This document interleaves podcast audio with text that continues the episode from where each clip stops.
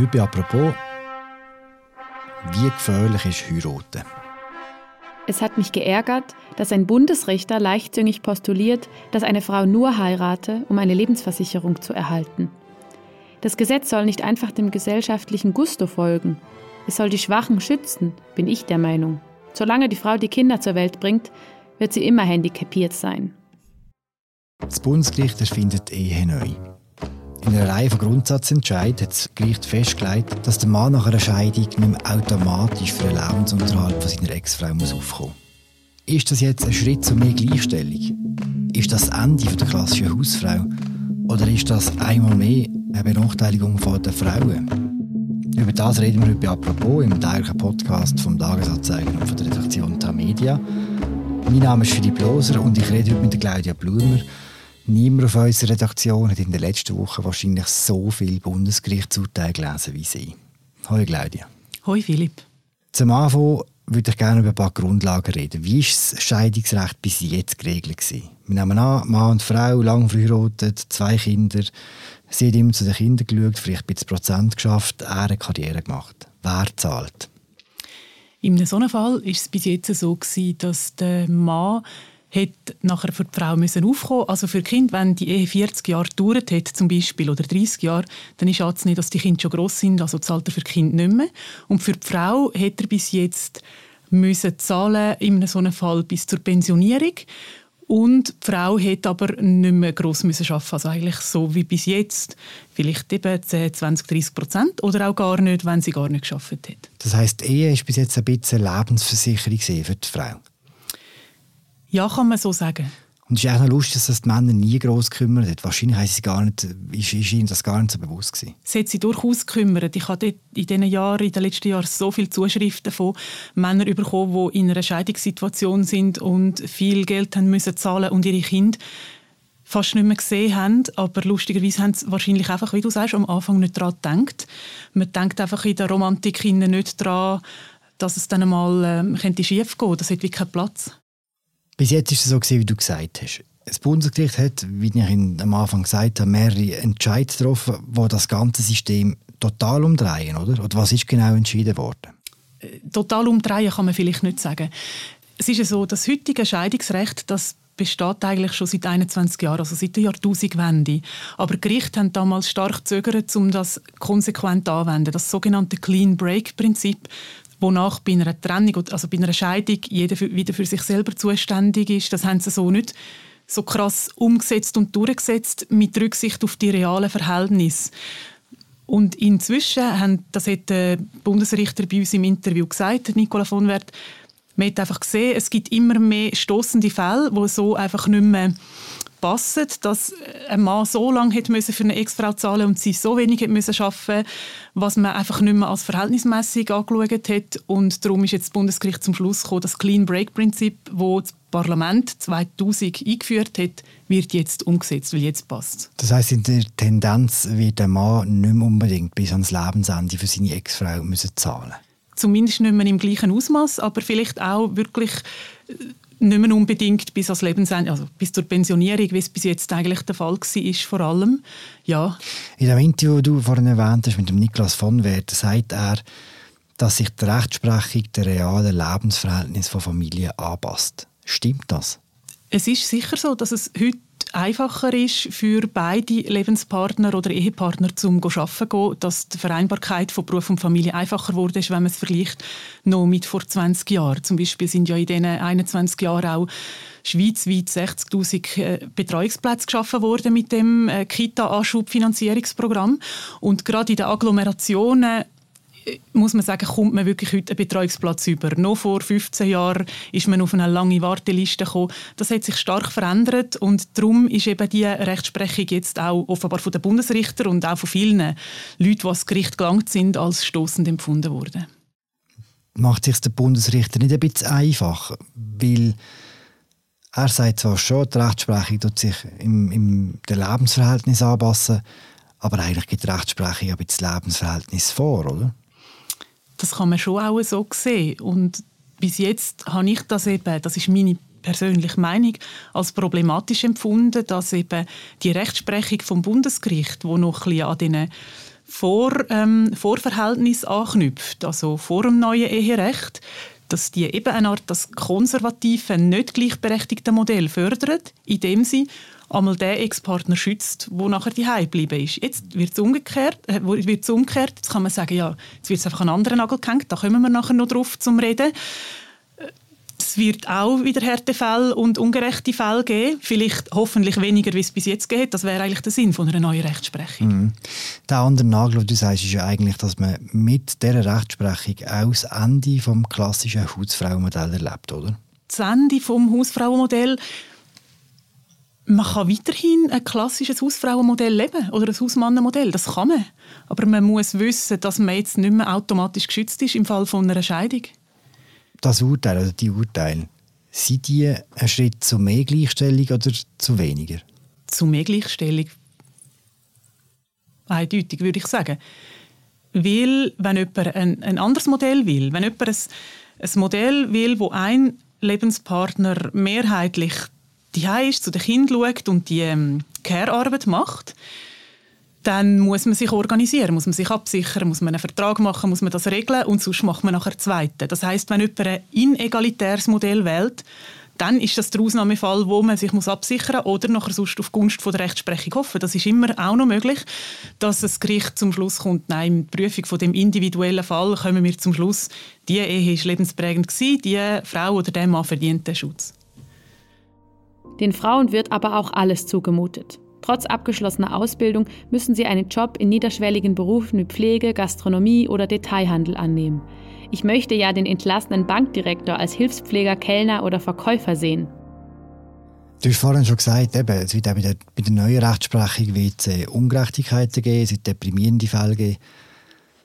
Du hast kürzlich in der Zeitung einen Text über eine Frau gemacht, die 60 ist, die glaube ich 40 Jahre verheiratet war, die ihre Ehe abgeschlossen hat, nach altem Recht eigentlich und jetzt ziemlich schlecht ansteht. Kannst du uns ihre Geschichte erzählen? Ja, genau. Ähm, ich habe das Porträt gemacht von der Silvia Wanner. Sie heißt in Wirklichkeit anders. Sie ist 30 Jahre verheiratet und sie ist genau so ein Fall, wo, wenn ich den anschaue, empfinde ich das, das als ungerecht. Das heißt, ihr geht es nicht schlecht. Sie hat ihr Einkommen von 5000 Franken im Monat. Sie ist überhaupt nicht an der Armutsgrenze. Sie hat auch ein Haus. Ähm, sie hat Unterstützung wahrscheinlich auch noch von ihren Eltern. Aber es ist in dem Sinn ungerecht, weil sie nach alter Rechtsprechung noch von dem höheren Gehalt von ihrem Ex-Mann einen, einen viel größeren Teil bekommen hat in Anbetracht dessen, dass sie auf ihre eigene Karriere verzichtet hat und, und dem Mann einfach den Rücken frei gehalten hat. Und jetzt ist schon mal, jetzt wird von ihr verlangt, dass sie wieder Vollzeit schafft. Das ist hart für eine 60-jährige Vollzeit zu arbeiten. Sie hat immer vielleicht 30 Prozent geschafft. Jetzt muss sie voll arbeiten und es, es, ist auch denkbar, dass äh, er wird zwar schon müssen bis zur Pensionierung für sie zahlen, aber eben sie muss selber deutlich mehr beitragen und es ist eben denkbar, dass dann das Gericht weniger Aliment spricht im Sinn von dem Clean Break Prinzip, wo jetzt umgesetzt wird, dass man sagt, äh, nein, jeder für sich nach der Scheidung. Ich hoffe, dass eigentlich Gericht schon zumindest in dieser Übergangszeit ähm, mit Augenmaß vorgehen und noch die altrechtlich abgeschlossenen Ehen anders beurteilen und die, die das Vertrauen gefasst haben, zumindest noch vor der Jahrtausendwende. Die, die nach 2000 geheiratet haben, die haben eigentlich schon kennen oder müssen wissen oder damit rechnen, dass dem neuen Gesetz dann auch irgendwann Nachachtung verschaffen wird. Hm. Kann man denn abschätzen, wie viele Frauen in einer ähnlichen Situation sein oder kommen werden wie die Silvia, die du beschrieben hast? Das sind sicher viele. Ich kann jetzt das quantitativ nicht abschätzen, aber ich habe ja mit Scheidungsanwältinnen geredet, die gesagt haben, ja, ja, da haben wir jetzt einige bei uns in der Kanzlei und alle drei Scheidungsanwältinnen, mit denen ich geredet habe, haben gesagt, sie hätten mehrere solche Fälle, die nach altem Recht noch ziemlich gut weggekommen wären, gar nicht mehr hätten müssen arbeiten, üppig mit Aliment bedacht worden wären und jetzt mit weniger Aliment und selber voll arbeiten müssen. Mhm. Das wird ihnen dann angerechnet. In meinem Fall habe ich auch meinem Mann 30 Jahre lang den Rücken freigehalten, damit er Karriere machen konnte.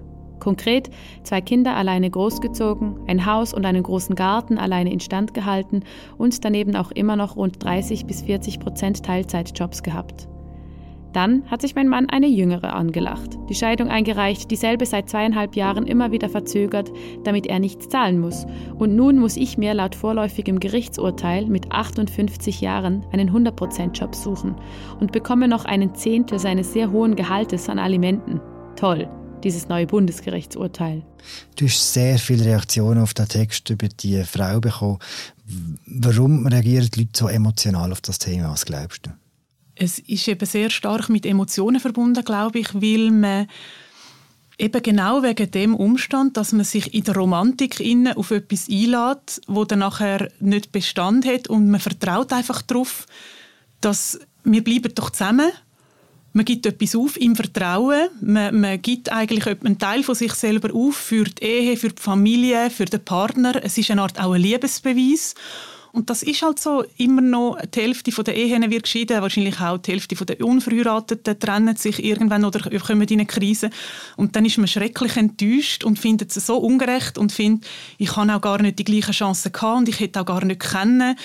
Dann kommen die ganzen Emotionen auf vom Verzicht und von, von der Enttäuschung. Es hat mich geärgert, dass ein Bundesrichter leichtzüngig postuliert, dass eine Frau nur heirate, um eine Lebensversicherung zu erhalten ohne die Beweggründe des Mannes für eine Bindung auch zu erwähnen, wie etwa lebenslängliche Putze, gratis Sex, Organisatorin des Soziallebens, Köchin, Buchhalterin, Altenpflegerin etc. Das Gesetz soll nicht einfach dem gesellschaftlichen Gusto folgen. Es soll die Schwachen schützen, bin ich der Meinung. Solange die Frau die Kinder zur Welt bringt, wird sie immer handicapiert sein. Komm, dann machen wir jetzt ein bisschen Lebenshilfe. Würdest du denn heute einem jungen Bärli, der eben total romantisch, voll verknallt äh, ist, äh, Kind plant, gemeinsam in Zukunft plant, würdest du dem Bar heute roten zu heiraten? Ich würde sagen, es kommt eben gar nicht mehr so darauf an. Das ist auch das Gute, ob man heiratet oder nicht.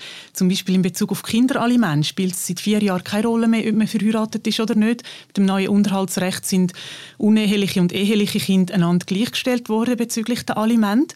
Und bezüglich der Ex- Ehe, also der Scheidungsaliment spielt jetzt auch weniger eine Rolle mit der neuen Rechtsprechung. Das heißt, es hat jetzt da wirklich einen Ausgleich gegeben, ist in dem Sinne ein Emanzipationsschritt. Ich würde sagen, überlegt euch einfach, warum heiraten. Heiraten hat immer noch gewisse Vorteile bezüglich der Absicherung. Äh, man kommt Renten über, AHV-Rente oder auch BVG-Rente beim Todesfall. Patientenrecht zum Beispiel, wenn jemand ins Spital kommt, ähm, handlungsunfähig ist, unmündig wird, füreinander sorgen. Gleichzeitig hat es steuerliche Nachteile, das weiß man. Es hat auch äh, rentenbedingte Nachteile wiederum, wenn man dann ins AHV-Alter kommt. Ich glaube, man muss es wirklich so anschauen. Und man kann aber, aber ich würde jedem jungen Paar in der Romantik raten, denkt einfach daran, dass ihr ein Leben lang für euch selber zuständig sind. Würde es sich denn für das junge Bärli lohnen, der Fall von einer Scheidung schon ganz am Anfang zu regeln, mit irgendeiner Scheidungskonvention oder einem sonstigen Vertrag?